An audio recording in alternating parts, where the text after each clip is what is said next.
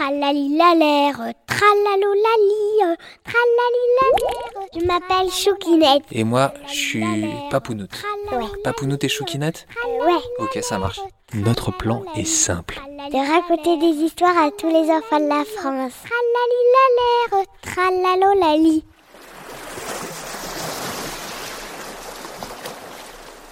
C'est l'histoire de Georges le Rocher qui vivait très très loin d'ici, sur une énorme falaise. Il vivait là avec toute sa famille depuis très très très longtemps. C'était sa maison. Il avait le meilleur emplacement de tous, d'où il pouvait contempler son père, le plus beau et le plus majestueux de tous les rochers de la falaise. C'était le plus pointu de tous, le plus biscornu, celui qui avait le plus d'arêtes, mais aussi de mousse, qui lui donnait l'air de porter des habits de dentelle.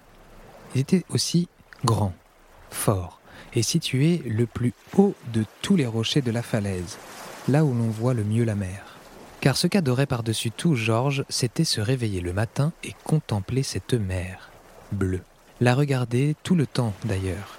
Bah oui, quand on est un rocher, on n'a pas beaucoup d'autres activités possibles.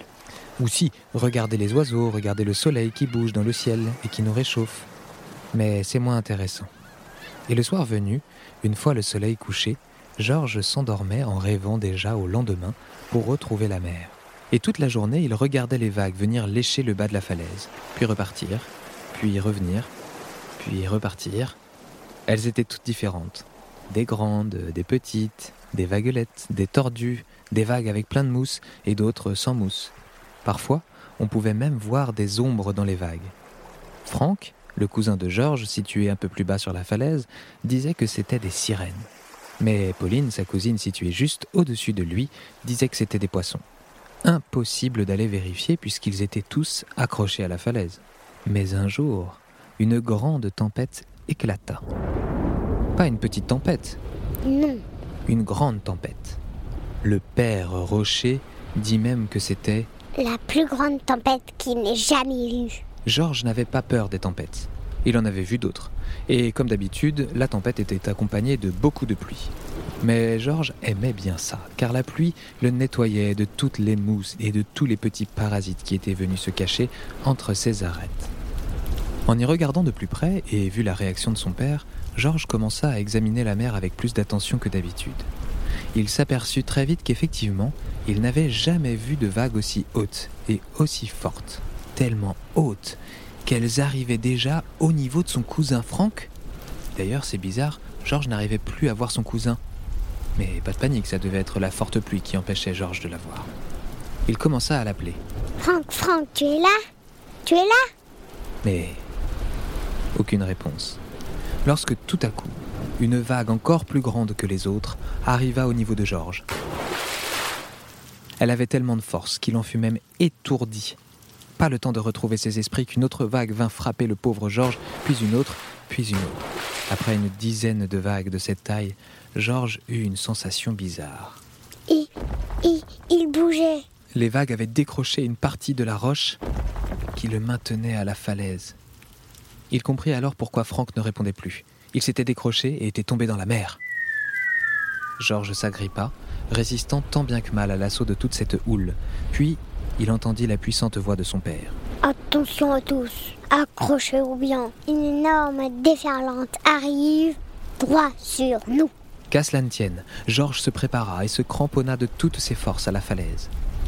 Il commença à entendre un énorme bruit sourd qui venait au loin. La grosse vague arrivait. Elle était là.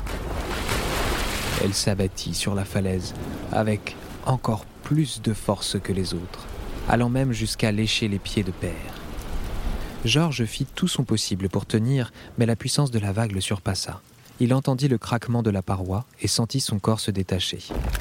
Il commença à tomber en direction de la mer et eut juste le temps de voir Père ainsi que Pauline s'accrocher de toute leur force, et puis Pouf Georges entra en contact avec l'eau et commença à couler, tout doucement, vers le fond. Les nombreuses vagues le ballottaient dans tous les sens. Il ne savait plus où était le haut, du bas, ni la gauche, ni la droite. Il tomba ainsi tout au fond de la mer, là où il n'y a plus de lumière et là où il fait froid. Les vagues continuaient à remuer Georges dans tous les sens, et n'ayant plus la force de lutter, il s'endormit. Mais quelle ne fut pas sa surprise après plusieurs années de sentir une sensation qu'il n'avait pas connue depuis longtemps. En effet, Georges sentait des picotements sur sa peau. Aucun doute, la chaleur augmentait et c'était celle procurée par son ami le soleil. Il se concentra et commença à regarder de plus loin qu'il pouvait. Mais oui, c'est ça au loin, tout là-bas, de la lumière. Georges reprit espoir et commença à encourager les vagues pour qu'elles l'aident à se rapprocher de la lumière. Allez, mes amis, les vagues, encore un effort, et encore, et encore. Georges était brinque-ballé dans tous les sens par la mer. Un coup à droite, un coup à gauche, puis encore à droite. Et au fur et à mesure, il se rapprochait de plus en plus de cette lumière. Après plusieurs jours, les rouleaux successifs avaient tellement rapproché Georges de la côte qu'il pouvait voir une falaise. Sa falaise? Il attendit encore quelques heures pour que la mer le rejette enfin sur la plage. Enfin l'air libre. La douce chaleur du soleil sur la peau. Il était aux anges. Il commença alors à regarder autour de lui, mais ne reconnut malheureusement pas sa falaise. Il scruta alors ce qui se trouvait autour de lui. C'était une longue étendue de cailloux, tous blancs et lisses. Lorsque soudain, une voix vint l'interpeller. Salut toi, et tu es qui toi nouveau? Interloqué, Georges regarda à droite, euh, puis à gauche, constata que son interlocuteur était ce petit caillou plat situé à sa droite. Ayant appris les bonnes manières, Georges répondit. Bonjour, Georges le Rocher. Et toi? Moi, c'est Paul le Galet. Enchanté. Bienvenue dans notre colonie de galets. Ça a l'air sympa ici. Répondit Georges. Il y a plein de monde. Oui, on est tous des frères et sœurs galets. euh, comme toi aussi d'ailleurs, lui dit Paul avec un grand sourire. Georges ne comprit pas tout de suite la remarque. Il était et avait toujours été un rocher. Pourquoi cela devrait-il changer? Il commença alors à se regarder et fut stupéfait. Effectivement, il avait changé. Ses arêtes, ses crevasses, ses trous avaient tous disparu. Il était désormais lisse comme un verre. Plus de mousse, plus de parasites. La mer l'avait transformé.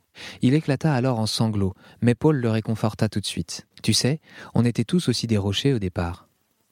Mais maintenant, on est des galets et on est toute une famille. Georges retient ses larmes et regarde autour de lui. Paul avait raison. Tous les galets autour étaient en train de discuter, de rire. Et puis, d'où il était, il pouvait toujours voir la mer. Très rapidement, il fut intégré à sa nouvelle famille et passa de très, très belles années au soleil en bord de mer. Tralali la l'air, tralalolali, Tratalo tati talita tita terre.